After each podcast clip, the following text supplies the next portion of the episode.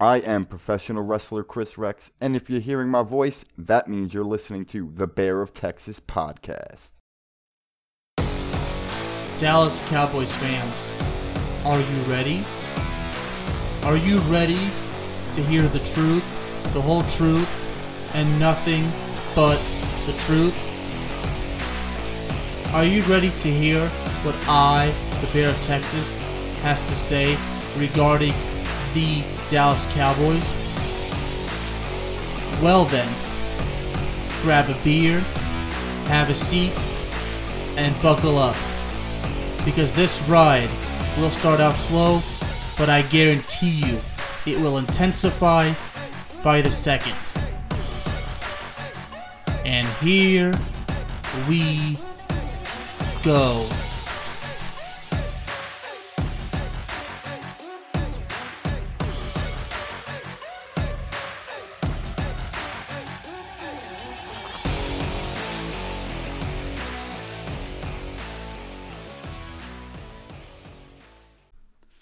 Ladies and gentlemen, welcome to another edition of Cowboys Talk, the Dallas Cowboys discussion segment of the Bear of Texas podcast. I am the Bear of Texas, and it's my honor to welcome a fellow podcaster who is super passionate, just like I am, to this show. Ladies and gentlemen, let's welcome John Alcorn. Welcome to the show, John. What's up, man? How's it going? Uh, that that game made me nervous. I don't know about you. It made me nervous, but at the end, it really made me disappointed. How come? Well, the Cowboys had a chance, numerous chances, to win the game, and they just could not do it. Here's the thing, and I talked this the pocket line a couple weeks ago, and this drives me nuts. People, if this doesn't convince people about Russell Wilson, nothing will. He's a top ten most sacked quarterback in the past four to five years.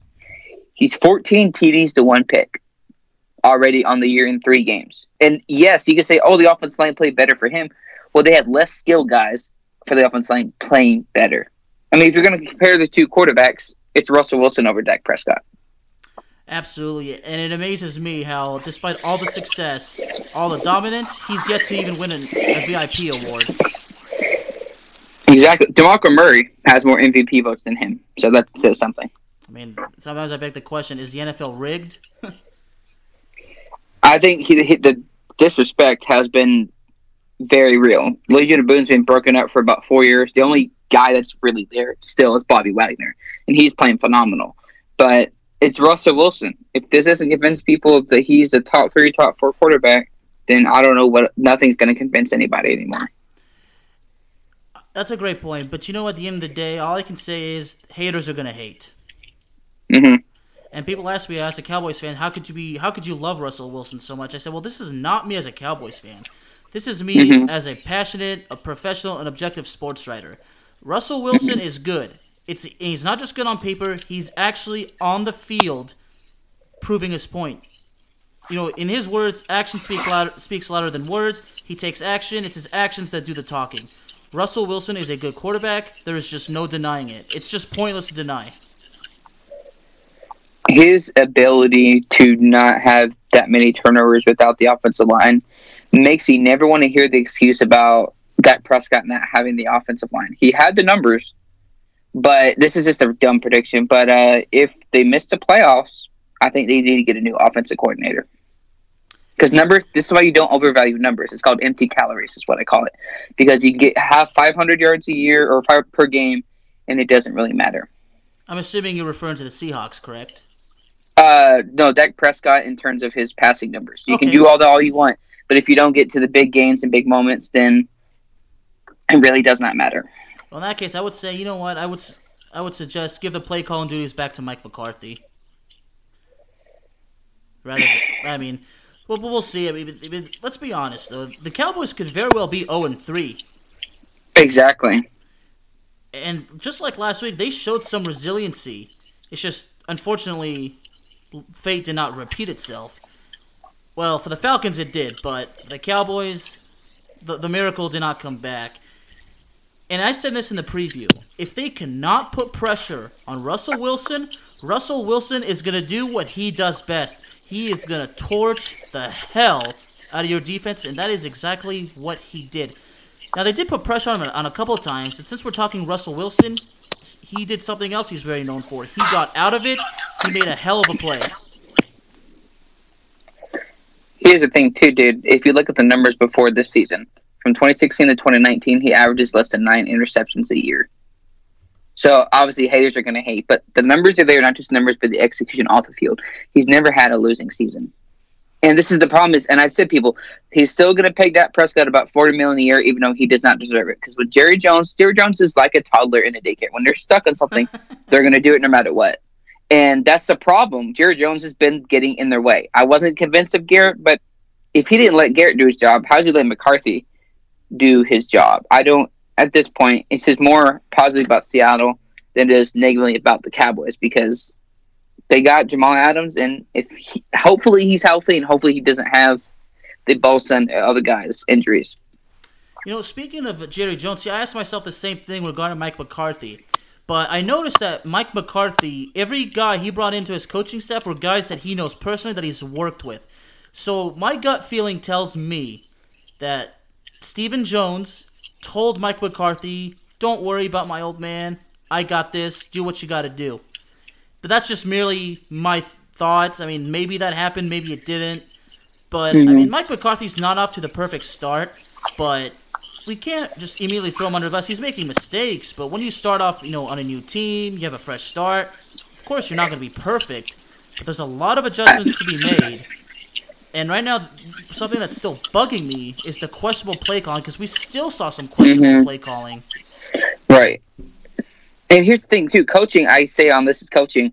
Through most of the game, Ezekiel Elliott only had nine carries. That's uh, that's unacceptable. That's terrible coaching, terrible decision making. How do you, through most of the quarters, he only has nine carries? This is Elliott, top four running back or top five people, whatever categories. Nine carries, and to the end of the game, maybe he had a lot more. But overall, through the first three and a half quarters, nine carries is unacceptable. It is in this game. Seattle, you know, has the worst uh, passing defense. I mean, the, the worst. They're worse in the league in total defense. You know, of allowing, and their secondary was worse with the passing game. So obviously, the Cowboys had to take advantage of that as much as possible, which they did. However, even playing against the worst defense, that Seattle secondary did humiliate the Cowboys. But well, here's the thing too. Tre Flowers made some very bad calls that almost cost him the game, and I think he's going to be gone after the season because that many plays that can't, that's going to catch up to Seattle, and they they hold Ezekiel Elliott to 14 attempts rushing. Mm-hmm. This is supposed to be a top five running back with the worst, with not a good defensive front line, or not top 10 or top 15. Also, that DK Metcalf play that was stupid it was stupid, but we can't throw him under the bus anymore because he redeemed himself in the best way possible. He scored the game-winning touchdown. Well, I should say he caught the game-winning touchdown. Right. But you know, everybody was asking me about this. Is this more humiliating than when than one time when DeSean Jackson did something like that against the Cowboys? I said, well, it doesn't really matter because you know, especially in this game, because Dallas did not win the game. But that was uh, Diggs's. I think I guess I can say that was his first big play of his career. Forced a fumble, Mm-hmm. you know, made it go, uh, you know, for a touchback. And the defense, you know, came alive at some point, at some times, and they even they even sacked uh, Russell Wilson four times, and Aldon Smith had three of them. So I can honestly say right now I'm proud of Aldon Smith. You could just tell he's regained his love for the game. He's focused.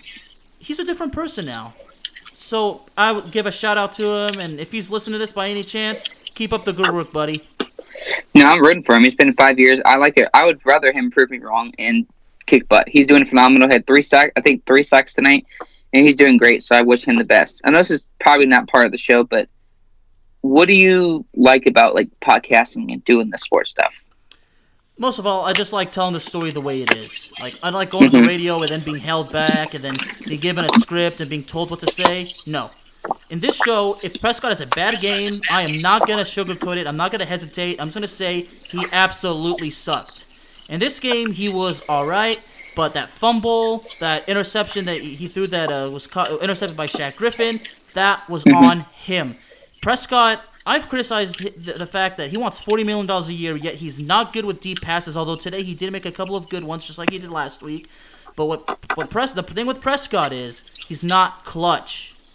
He, he's not clutch. He He's like 50-50 clutch. He is, but isn't. So that's that's the frustrating part. Is that's why I said don't overvalue numbers, empty calories. He had more, almost hundred plus more passing yards, and the Dallas Cowboys had more uh, yards overall. I think a little bit than Seattle in the second half, but that doesn't mean they won the game, and they didn't. I mean, some people might say the Cowboys were the better team stat wise, but you know what? If you, what good Mhm. is what good is that if you don't win the game? Exactly. some people riddle me this: What good is that if you don't win the game? And and then and it ends in a in a humiliating manner. And then more often than not, people have don't have a response for me. So I'm like, you you see, for Prescott to go out and demand forty million dollars a year, and he turned down numerous deals already. I mean, come on, dude. I mean, I, I got I got so much heat, and so did my good friend Wiley, aka the Mysterio. We got so much heat for trying to explain people that Prescott does not deserve forty million dollars a year. I mean, I, I mean, like just like you said uh, early on, he's 50-50 clutch. You don't pay a, you don't dump the money truck on a guy who's 50-50. You pay a guy that's clutch just more often than not. I mean, he's not gonna be clutch every time, but he's gonna be clutch most of the time. Mahomes is not even giving about fifty a year, and he's not even on his contract yet from to um, for the next two years. So if Mahomes barely gets that, how does Dak Prescott get that? That's the question. You know, some people are arguing that the Chiefs made a huge mistake paying Mahomes this early. I mean, I'm not going to argue because Mahomes is just like Russell Wilson. He lets the he, he does the skills do the talking. But since Mahomes is, is young, he's definitely got a future. I, I guess the Chiefs didn't want to take the chance of, any, of having anybody else steal him from him. But that, that is a good question. How does Mahomes get it Well, without here- Prescott? Well, here's the thing: he's still under his rookie contract, so he's not under that contract right now. He still has his fourth year and his fifth year option. So right now, they still have two more years until that contract goes into effect. So that's why he doesn't even get 100 percent of that contract. So people need to understand: if, if he gets injured, he gets about 145. So he gets less than 42.5 percent of the contract if he gets injured. So you see 500 or 200, whatever, but he doesn't get that full money. That's just some of its empty numbers. That's a good point. I mean, it's not only that. I mean, whatever money he makes, I mean, there's still the taxes and everything. Yeah, I I always stress out to people just because it says five hundred million dollars doesn't mean he's actually going to have five hundred million in his pocket. I mean, th- there's, Mhm. there's always a catch. There's always a catch. But I want to talk. About, I want to spend a little bit of time. I have to talk about our triple threat wide receiver duo. But there's also a guy we got to talk about. A guy who I'd never heard of before today. A dude named Cedric Wilson. Hmm. Five catches, 107 yards, averaged over a little over 21 yards per catch, scored two touchdowns, and those were the first two of his career. His first catch up, you know, of the game was his first career touchdown, so that's pretty special. hmm His second game or second, a third reception was also a touchdown, but I, don't, I think that was called back. I think that was phenomenal for him. because he's a low run pick, so he may not get much action the rest of the year. But that to me was the biggest surprise. I had no idea who he was, and I'm and I follow football very deeply. Yeah, there's always an. I've said it many, many times. Just because there's a player who's not high drafted, who's not from a big school, it doesn't. It doesn't mean anything, dude. A lot over the years, how many players have we seen be undrafted or drafted in the lower rounds, come from small schools, and they have success? And more often than not, those players they succeed more than the players who were drafted in, in the first round. Hmm I mean, that's that's just Exactly. in, one- in one of life's little ironies, it's the guy who's looked down upon, who's so underrated, nobody believes in him. He makes the biggest impact, while the guy who has all the hype ultimately fails. Chris Carson, Carlos Hyde, Russell Wilson. This is a couple of late round picks. Uh huh. You know, just just name a few. Uh, you know, Terrell Owens, you know, went to a small school. Jerry Rice. I mean, the, the list goes on. Over the years, I mean, a, a lot of players they, they go to these not really well big big schools, and, and look how they do. I mean, the bottom line out of all this is don't judge the book by the cover. Mm-hmm. Now the problem today, the Cowboys did not force a turnover. You know, we're three games in, and they've only ha- they only have one. Honestly, which should not have counted. If you remember in Game One when uh, Chido Awuzie intercepted a J- Jared Goff, but Demarcus Lawrence had gotten away with a penalty. So really, if we're, if we're speaking honestly, the Cowboys should should even ha- don't really have a turnover, if you ask me. hmm and that's extremely unacceptable. But the defense is just so messy. I mean, you know, getting burned on the play, you know, being out of coverage. I mean, being sloppy. It's, I mean, this is this has been a problem for so many years. The Cowboys' defense just being average to below average. I mean, in, in the level of mediocrity. And I said this, and this is what people laugh at me, but I was so far been right. Letting Byron Jones go in free agency was a big mistake. It's hurting their defense, and you can see those penalties on the secondary was key for one of the many, many reasons why the Cowboys lost, and that was a mistake letting Byron Jones go in free agency. It was certainly a big mistake, but I always ask myself, were the Cowboys really going to be able to re- afford to re-sign the guy? They we'll, had the we'll money. Never they know, had twenty we'll plus. now. We'll never know now. They had the tw- dude. They had twenty plus million dollars that they were going to franchise tag Dak anyways. Because, like you said, giving that many offers for contracts and not accepting it, he wasn't getting a long term contract this offseason. Yeah, eh, that's why. That's why the Dolphins capitalized and they took him.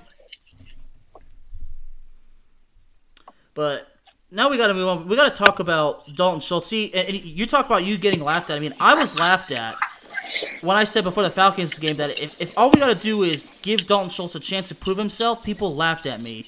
Some people would say you just believe in this guy because you think he's smart that he went to Stanford. I'm like, well, first of all, okay, I'm since he went to Stanford, yeah, I am guessing he's a very smart guy because to get into Stanford, you got to be pretty smart.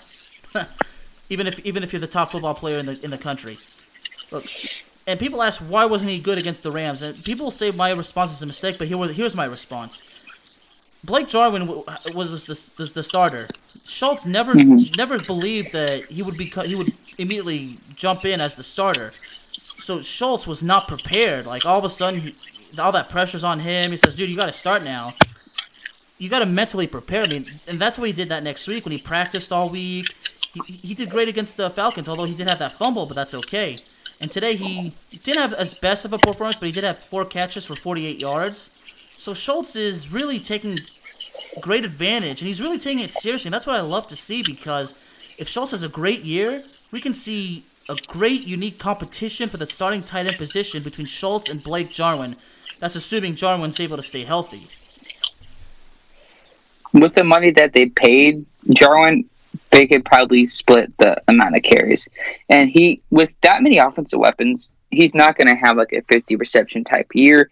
But I think they could split the time on the field between him and Jarwin because they pay him what like eight nine million dollars. That's not like Gronkowski or Gates money, but I think they could split the time next year. They give him the extra offensive lineman spot if one of your guys is injured. So that's a, that is a very good point. I, I love how, how you describe that. A 50-50 situation. Have Schultz, you know, get some cat some reps, and then have Jarwin do the same thing. The same thing for the triple threat wide receiver duo because we all know that Gallup, Cooper, and Lamb are not going to have, you know, all those catches. I mean, when you have all those weapons, you gotta you gotta let them all flex their muscles because you gotta you gotta take advantage of the fact that you have so many weapons. Like, let them all show us what, what they can do.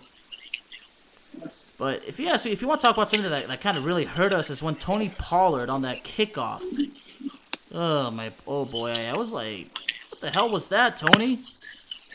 I, mean, I don't understand. My frustration is I'm not a Cowboys fan. I used to be as a kid, and I regret it.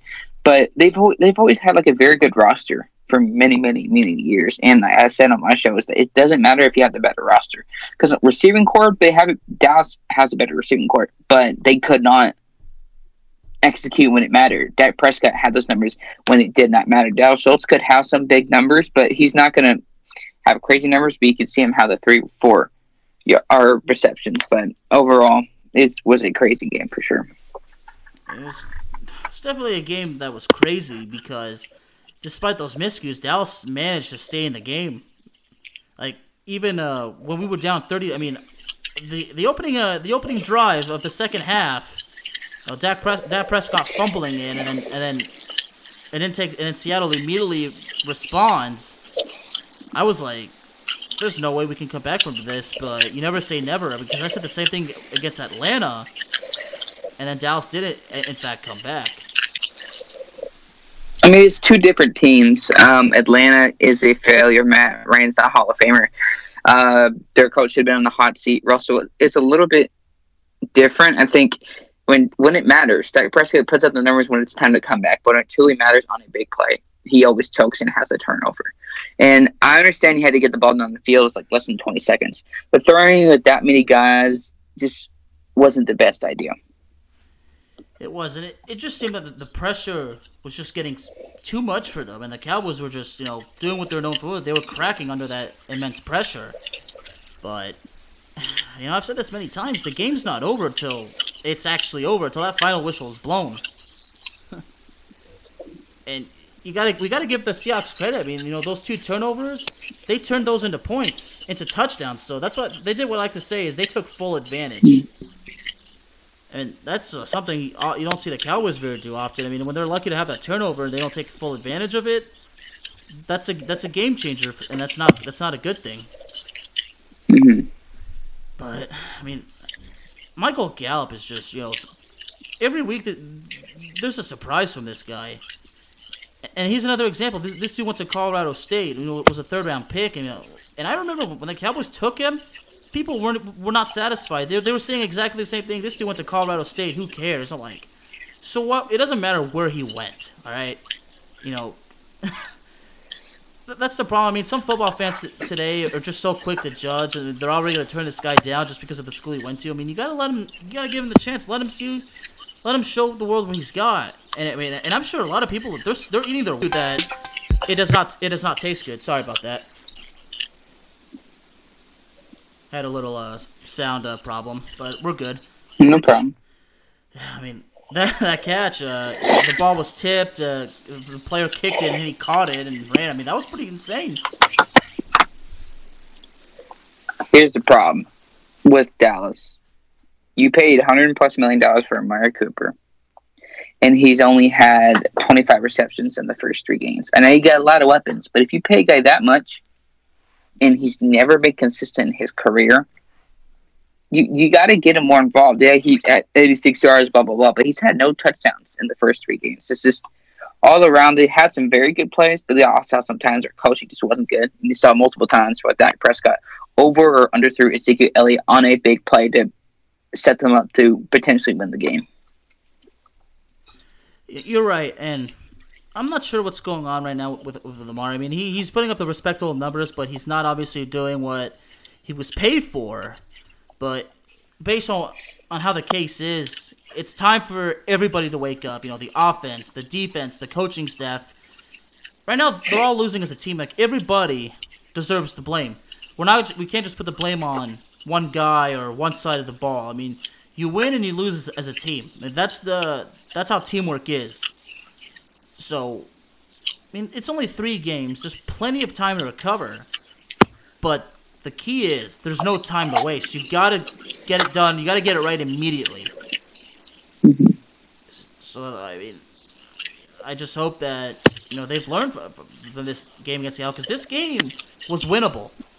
It absolutely was. Even though I did not pick the I did not pick the Cowboys. I mean, I had the Seahawks winning by ten points. I mean, my prediction came close, but I mean, I'm not proud of that. But the Cowboys, just like against the Rams, they have multiple chances to win the game, and they just can't take they can't take advantage.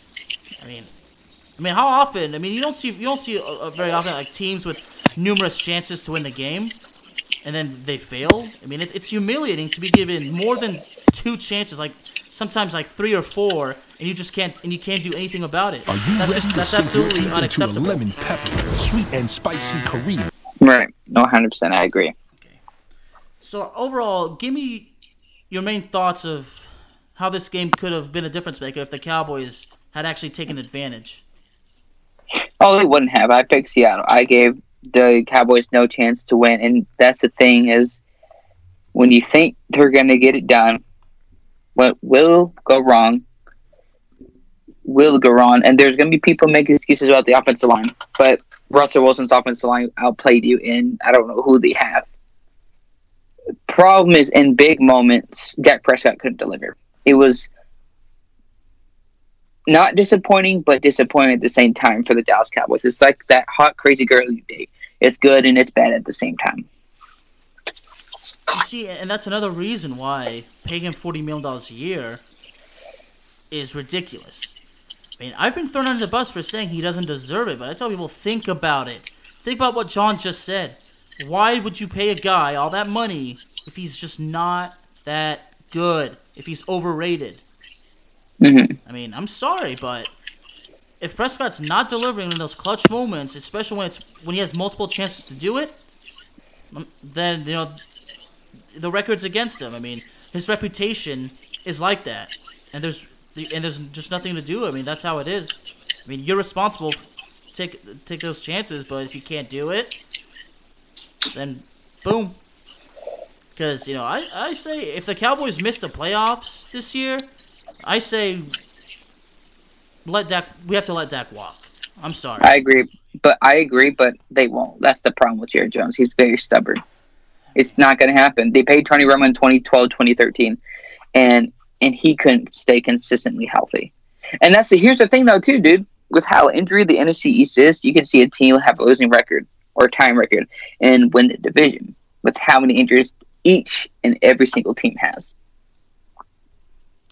Absolutely well said, but a couple of stats, uh, you know, well known things from this game is Dak Prescott joins Jameis Winston as the only players in NFL history to throw for 450 yards in consecutive games.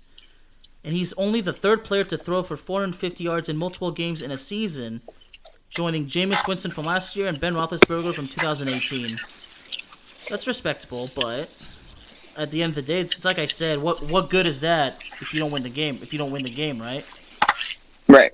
Yeah, I mean, it's good. It's good that he broke a record. He's in the record books, but at the same time, if it's that record is also going to state that it wasn't a loss, so that kind of takes it. I mean, that kind of affects it a bit. I mean, I, I, I'm not saying it's going to be taken away from Prescott. It's just at the end of the day, people are going to know that you didn't win the game. So again, what what good is that? What do you think? What was your most surprise game today so far? I'll say there's one more game, but I'm not going to watch that. Oh man, oh man, oh man. I probably should not say this, but I would have to say the Bears. hmm Well, I picked them to win, to be honest with you, because uh, if Atlanta couldn't do it with Julio, how could they do it without him? They can't. They haven't successfully game plan for Todd Gurley. He only like thirty something attempts in the last two and a half games, and he's supposedly healthy. And so, Exactly, and you know, and another one that really surprised me. Well, you know, to be honest, one that really surprised me is uh, Philadelphia and Cincinnati. And that's that's the same scenario as the Cowboys. The Eagles had the chances to put the game away. They could not do it. It's the same thing with Carson Wentz, you know, with Dak Prescott. Eagles, you know, those Eagle fans think that Carson Wentz is the best. These Cowboys fans think that Dak Prescott is the best. But really, they just can't seem. They just don't have the ability to finish, right? I picked the Bengals to win the game, and I was wrong. But they both have the same record now. Yeah. Oh, and two and one. hmm I mean, th- this is humiliating for the. I mean, the NFC East is absolutely terrible. I mean, after Right. week one, it was already humiliating the fact that a team that doesn't have a, that, doesn't have an official name was on top of it. The Washington Football Team.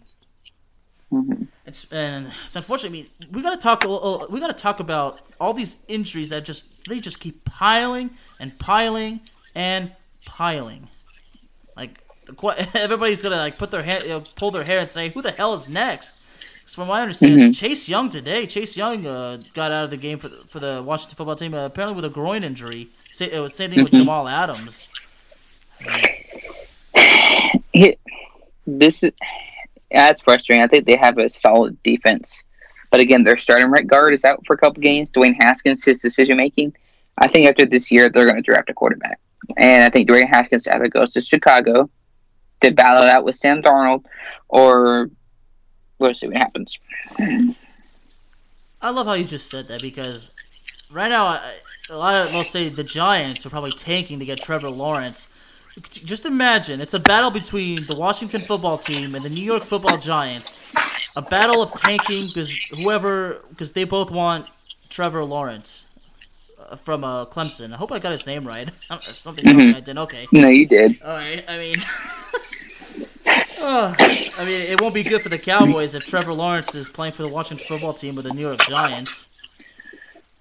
Here's the thing people don't understand: if they didn't put the offensive line for Eli, or Daniel Jones. How is he going to be any different with Trevor Lawrence? I still don't like Trevor Lawrence's decision making. And with Saquon Barkley out and potentially is he going to be fully 100% next year? ACL tear takes about almost two years in full effect. Adrian Peterson was that rare thing in 2012. So if they don't have an offensive line now, how is that going to change in the next couple of years? That's my biggest question. You see, ladies and gentlemen, this is why John is extremely passionate about podcasting because he asks the questions that have to be asked. I mean, you're not going to see this on the radio, folks. I can assure you that. That's a good question. I mean, it's such a good question. I mean, everybody shrugs their shoulders. If you don't, have, if you don't protect Eli, you don't protect Daniel Jones. How in the hell are you going to protect Trevor Lawrence? it's a hell of a question, John. Wait, I have to applaud you for that. I that's the thing. The Giants is it's repetitive and was the biggest. I had them winning the division, and and I and I was one hundred percent wrong because of what Darius Slayton did and what they did last year. But how do you hire a receiver, ex Patriots receiver coach who had nobody at receiver in 2019 to bring him in? Um, there's a reason why Tom Coughlin was gone. He was kind of a jackass, but I'm not gonna say more than that.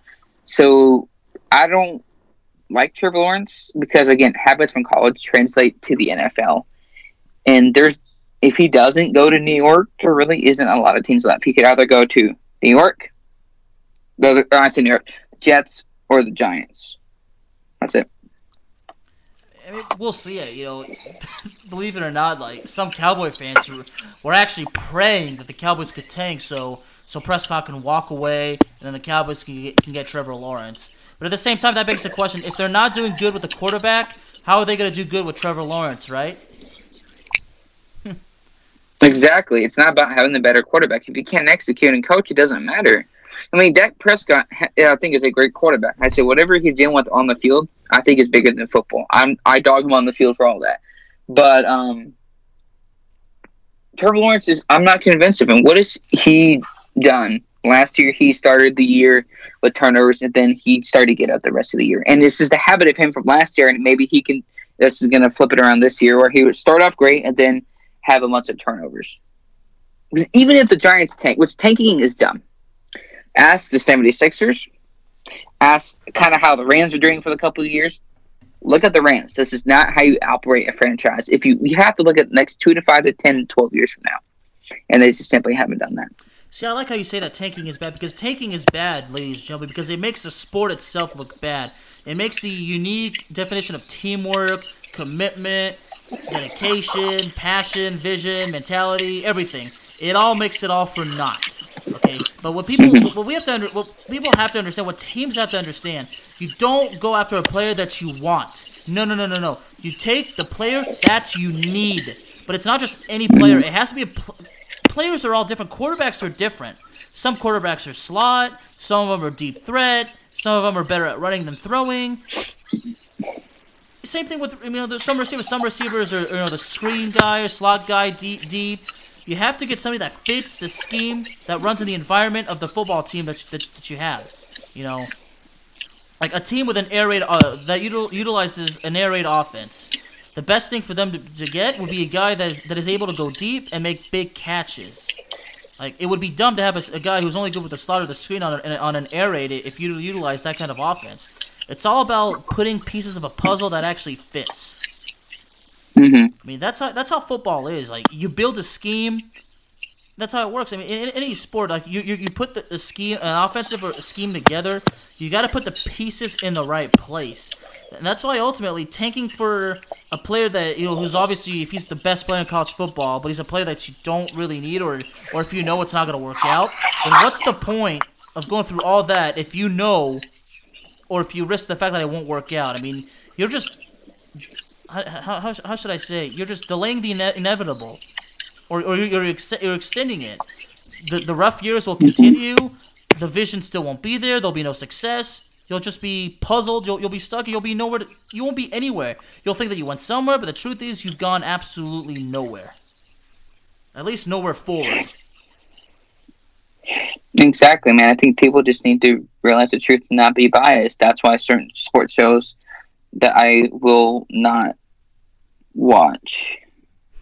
So I just love that, you know, you and I, with the passion and the knowledge we have of football, we start out as a simple recap of, of the Cowboys and Seahawks, but we go deeper and deeper and talk about football. I mean, I mean, it's amazing to have you on the sh- on the show, John, because when we have somebody, when I have a guest that's smart like you, that really knows the sport, I mean, everybody's gonna love what, what you say. I mean, I mean, I, I tell folks, John's not just a self-proclaimed and a future uh, um, employee of the NFL Network or ESPN.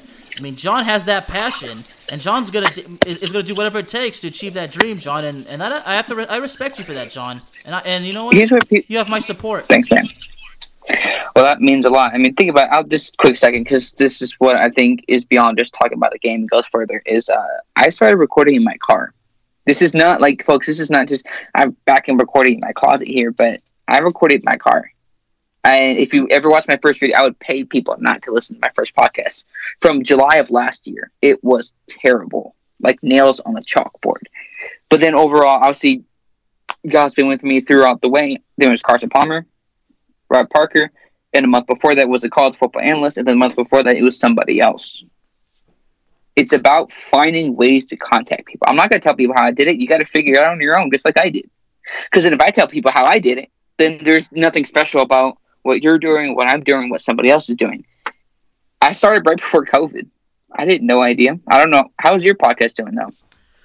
Well, I I had a podcast. I used to use Anchor, and Mhm. I stopped because of COVID.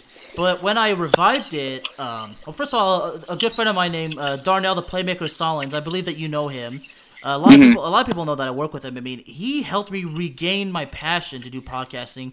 So he convinced me to start working with him, learning from him, which I really appreciate everything that he's done. And Darnell, if you're listening to this, I salute you, brother. I he explained to me that it's better to have the shows divided. Like I brought back the Bear of Texas podcast, but I have it in separate shows. Like one of them is this show, the Cowboys Talk, because like you have, we want to target a certain audience, and it's never really good to mix in all the content together. Like mm-hmm. some fans want to hear only me talk about Cowboys or football. Like I'm sure some fans are actually going to appreciate the fact that in this episode we went the extra mile. Like we, we put in we put in more to listen to. And you know, and for me, it's all about giving the fans what they want because a lot of fans they do not like what they hear on the radio. I mean, I feel, Exactly. I mean, I feel bad. I mean, some of those guys. I mean, I'm sure that what they're saying is it's not what they really want to say, but since they're on the air, I mean, they're they're told. You know, they have to be told to do. I mean, they're do. It's like that. Know, Well, here's the thing. That's why you come up with one name, and then you don't have to have separate shows for different football things.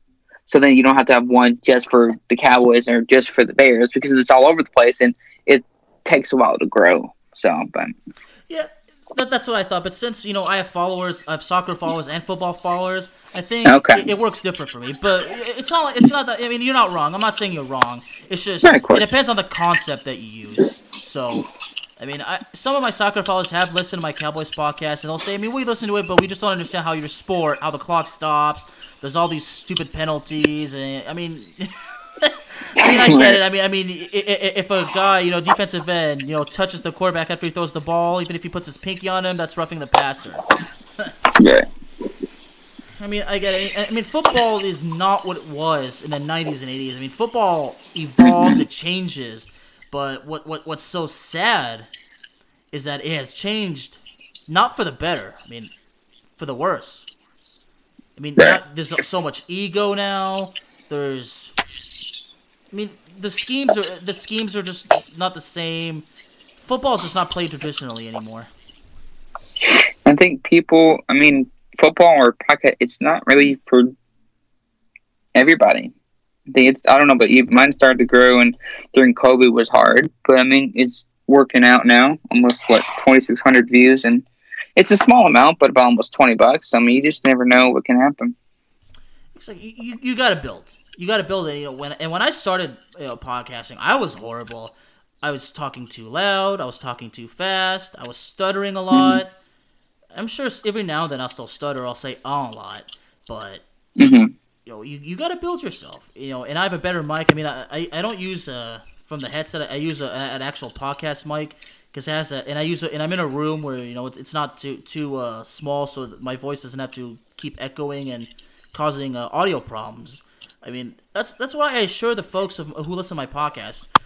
I take great pleasure. I mean, I'm doing what I love to do, so I'm taking it so seriously. That's why I mean, even in this, in this episode, I mean, I wanted everybody to, in the world to know that I, I brought in a guest that's about as passionate as me because that's that's what that's what the world needs.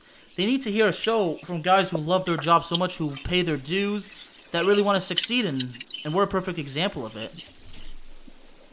How long have you been doing it though? Well, I started podcasting about. Uh, I I started last fall. That's when I officially became a podcaster. But I, the, I've been a sports writer for five years, Mm. and I've felt like you know writing has really helped me become a better a better speaker because I have I research. I mean that's how I that's how I get my story I- that stuff. I research. That's how you're supposed to do it. You gotta research. That's how you get the story. Like put. I mean, I'm a sports writer. I mean, I always put facts in my pieces. And, I think it's about time, like you know, in, in this episode, like usually I talk Cowboys football, but I think it's time that I tell some of the of, of my Cowboys followers the kind of sports writer that I am, because a lot of them they do read my work and and you know they you know they, they like how I put these facts because a lot of times they'll say, "Man, I did not know that." I'm like, "Well, that's the point. My point is to get some of you folks to actually say I did not know that." Because if a story doesn't have facts, if you don't get straight to the point, the story becomes it becomes bland and it becomes boring, and that's there's no story in that. Right. That's the same thing with the Cowboys. Like we, we, we got straight to the point, and, and we need to talk a little bit more Cowboys because here's here's how it goes. The Cowboys started off good, started making mistakes. It affected them, and see and the Seahawks t- did what they do best. They took advantage of it. That's Russell Wilson for you folks. There's a lot of ways to describe this quarterback. If you make mistakes, he's gonna make you pay for it, and the and, and, and the only way he does it is he takes advantage of it. But at the end of the day, that doesn't make him a bad guy because that's what he's supposed to do. If your opponent makes a mistake, you take advantage. You never let them know what you're thinking. You always want to be at least two steps ahead. And that's Russell Wilson for you folks. Pete Carroll has been a much better coach in the NFL than in college because towards the end, uh, USC was not a very good team. Of course, back in the day, 2006 Rose Bowl, my first ever game. So I don't know about you. Well, mine was 2000, uh, my first uh, college. I mean, I started watching college football. Vince Young is the reason why I started watching, and I do remember when he won, when he did win the championship. But I wanted to see. I need to bring up the point. Like you know, a lot of people ask me why I don't. I, I have so many bad things to say about the Cowboys. Like, look, folks, what do you want me to say? I mean, I'm a sports writer. I'm a podcaster. You know, I say I'm committed to telling the story. I'm I'm committed to tell it like it is. That's what we're supposed to do. If the if the Cowboys are not good, I mean, do you really want me to tell people no, they're good? They just had a bad game. I mean, yeah, they had a bad game, but the way they played, like I said, they had these chances and they could not do it. That equals a bad football team. The Cowboys are not good. I mean, look, Dak Prescott, I don't think he sucks. Even though I've thrown him under the bus, I've criticized him, I do not think that he sucks. He's a good quarterback, but he's not as good as he thinks he is. He's not as good as a lot of Cowboys fans thinks he is. I mean, on paper, he may look good, but if it's on paper, that's merely just an opinion. When he, when he steps on, on the gridiron, the results that we expect, we do not see. I mean, when I watch the football games, I don't just watch as a fan. I do what I like to call a psychological examination. I examine what happened, and if I see that something else should have happened and it, it would have been a difference, I remember it. It's that simple. You want to talk about overpaying quarterback? Look at Kirk Cousins. I don't. Well, we're just. I don't. We don't have to go through all that, but when they signed him in 2018, it was a mistake, and he's proven it. He has three TDs, five picks the last two games. See, one of my best friends, um, uh, my mentor, uh, Steve Adams, who's a who's a constant guest on my soccer show, he expressed how unhappy he is, you know, with, with Kirk Cousins. Uh, You know, I mean, obviously he'll say, you know, it's difficult to be a Vikings fan, but you know, for me, but I told him, look, I mean, I know Kirk Cousins is not the best. Well, I mean, he does have a good throwing arm. That I'm not gonna, t- I'm not gonna deny that. I mean, there's a lot of things I don't know. Maybe it's just he doesn't fit in the Vikings system. I mean, maybe the, the Vikings got, got a quarterback they don't need. That's what I was talking about. Like, you gotta get somebody that you need. You can't just take a guy just because he's good and because he's a big name. He's in above. He's in above more overhyped Dak Prescott. They put up numbers, and when it matters, they don't deliver. This is why I say would the byproduct. If you look at the 49ers and their how they set up Jimmy G's contract, they could release him and have little to no money, that that dead money. So I'm not saying don't pay the quarterback, but don't overvalue it. Although I am proud to say that Prescott did make my prediction come true. I had I had Dak Prescott going go into the nearly 450 uh, passing yards. So in some ways, I mean, people say I should be happy. He made he made my prediction come true. But just like John just said, you know, if, if you don't do it when it matters, then really, what's the point? I mean, what, Here's what what's, what's people- the hype? People need to know he had the weapons in Washington. A young Trent Williams and a young Brandon Scherff, or however you pronounce his name. You had a good, decent running back in Alfred Morris and DeSean Jackson and Vernon Davis. So you had weapons. Couldn't get it done there. Made you think you could get it done in Minnesota.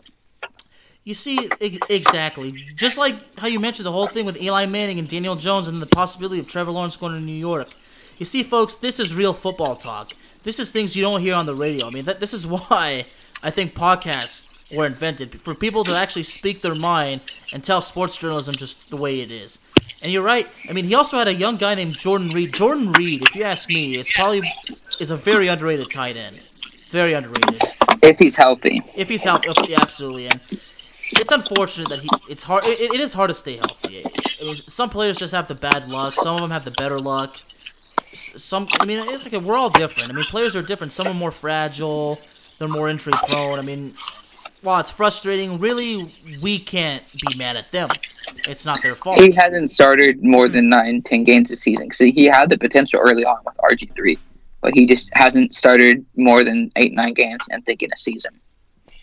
It's a shame too. And I believe he got hurt. He got hurt against uh against the Giants today. I believe. Uh, it's just that I mean the injuries just keep piling up. But now, I plan on having a. I will this. Uh, we will have a Cowboys and Browns preview, but we can have a little preview of a preview here if you're interested because. Everybody's saying, "Oh, that's the Browns. We're gonna kick their ass." I'm like, "Okay, seriously, that's ba- there's Baker Mayfield, Nick Chubbs, Kareem Hunt. I mean, that that good uh, Cleveland secondary. I mean, people are actually thinking it's the Browns. who are gonna kick their ass. I mean, uh, are you out of your mind, folks? Uh, for people who think that, But let's not overvalue the Browns. What have they done? No, I, I here's what I. I can't believe I'm saying this, but I picked the Cowboys to win the game.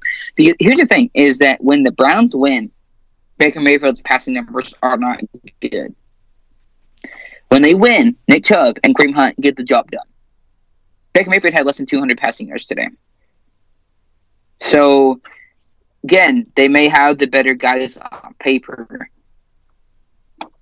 but it took early in the later in the game for Dwayne Haskins to have those last two to three interceptions for them to seal the deal. I think the Cowboys are going to win the game. I think they do have the better running back in terms of numbers because again, the Browns are still the Browns. They won today, but still consistent offensive penalties again and again and again are going to kill them if they actually want to make the playoffs this year. absolutely. I'm not gonna go too deep because uh, that that's another episode for another time. I can also Yeah. say, but this is a winnable game for the Cowboys. All we can hope for it, and I honestly I pray for this because really, folks, do you really think I, it makes me proud to have to do a Cowboys talk episode and, and then have to talk so negatively about the team? It's not fun. I mean, I'm tell. I mean, at least it's a story to tell. I'm telling the truth, the whole truth, and nothing but the truth because that's what I do. But I'm all about positivity. I want positivity. I don't want to talk so much negativity. So I hope that the Cowboys get it together this week at practice and actually come to the gridiron this Sunday prepared. even if they lose, they're not out of the race for the NFC East, and that's the crazy thing with that many injuries. Saquon Barkley's out. Giants are done for the year. Eagles, I don't know what's going on with them. I could. The Dallas Cowboys have a chance to have seven, eight wins and actually win the division. With how miserable it is this year, the worst division this year in terms of injuries, the Cowboys still have a chance. If the Cowboys lose this game, I don't want to hear any more excuses. You couldn't beat Seattle, and then now you can't even beat the Browns. It's I don't want to hear any more excuses because they could still have a losing record and potentially win the division with how abysmal the NFC East is. Absolutely well said. Absolutely. It, for me, it's you know because after I believe after the after week four, I believe they play the New York Giants at home. Now, if they lose to the Giants, that's when I'm officially gonna say no more excuses. I mean, there should be an excuses regardless. But if they lose to the Giants in humiliating fashion, Like, well, you see, folks, they don't get it together. You, you, see- you, see that? I mean, they they could very well be 0, 0 and 3, but the, really they should be 3 and 0 if you ask me. The Cowboys should be three and oh. zero. The Browns are. It's pretty much almost even in the record overall between the Cowboys and the Browns, and I don't see how. What would happen? Cleveland Browns lead the series seventeen to fourteen in terms of overall like wins and losses. The last time they played them, according to this, was twenty sixteen, and of course, Cleveland lost. But It was a 35-10 win, I believe. exactly it was. I don't even know who was the starter at the time. I think it was Cody Kessler. Yeah, it was. And even though he had some good numbers that year, I think he should have gotten more chance. That's another thing for another day. But they have to win the game. There's obviously already no excuses.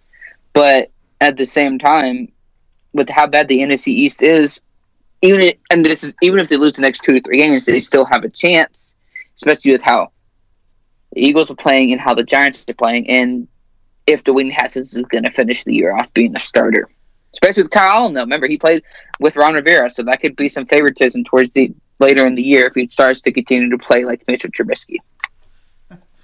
Oh man, if the NFL Network is listening, if ESPN's listening, you better get ready to hire John because he's gonna make a difference for you.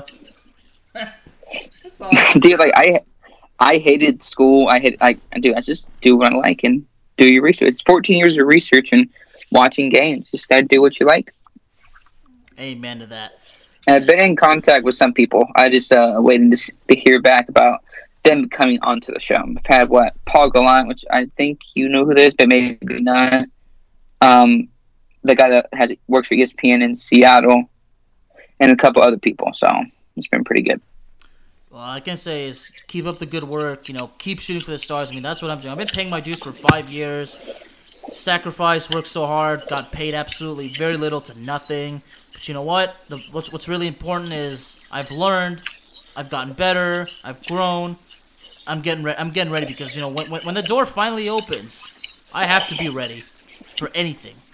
Any that goes for anybody. Anybody out there who's listening, who's an aspiring sports writer, podcaster, sportscaster, whatever.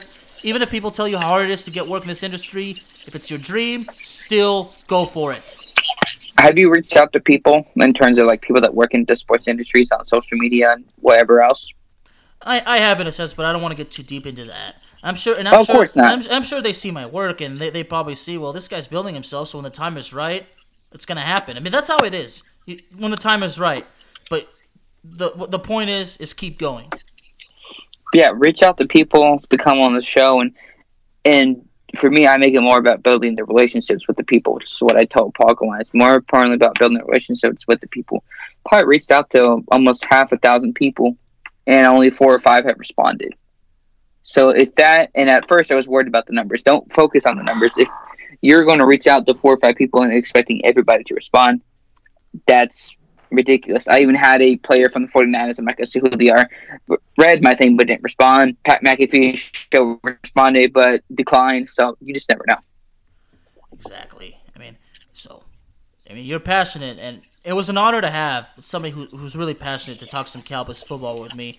I mean, we did get carried away, but I'm sure some of the, I'm sure our listeners understood because these listeners are they're gonna they're gonna know that you have two passionate guys who work hard, who do sports journalism the way it's supposed to be done. I mean, that's what makes shows so effective. So, John, all I can say Exactly. is thank you very much for accepting my invitation to appear on this edition of Cowboys Talk. It was fun, dude. Let's do it again sometime. Well, then let me ask you. I believe either on Wednesday or Thursday, I plan on having a Cowboys versus Brown preview. So I am officially extending an invitation to you to come back and join uh, join me on Cowboys Talk to do a preview of that game. Uh, yeah, let's do it. Well then, folks, here's something for here's something for you to look forward to. John Alcorn will be back. Thanks Well- for having me on, dude. Well, that wraps up for this week. John, once again, thank you so much for being on the show. I'm very excited to have you back soon, and I'm sure our my loyal listeners are excited too. Can't wait to have you back, buddy. Sounds good, man. Can't wait. All right. You have a good one. Bye. Good night, everybody.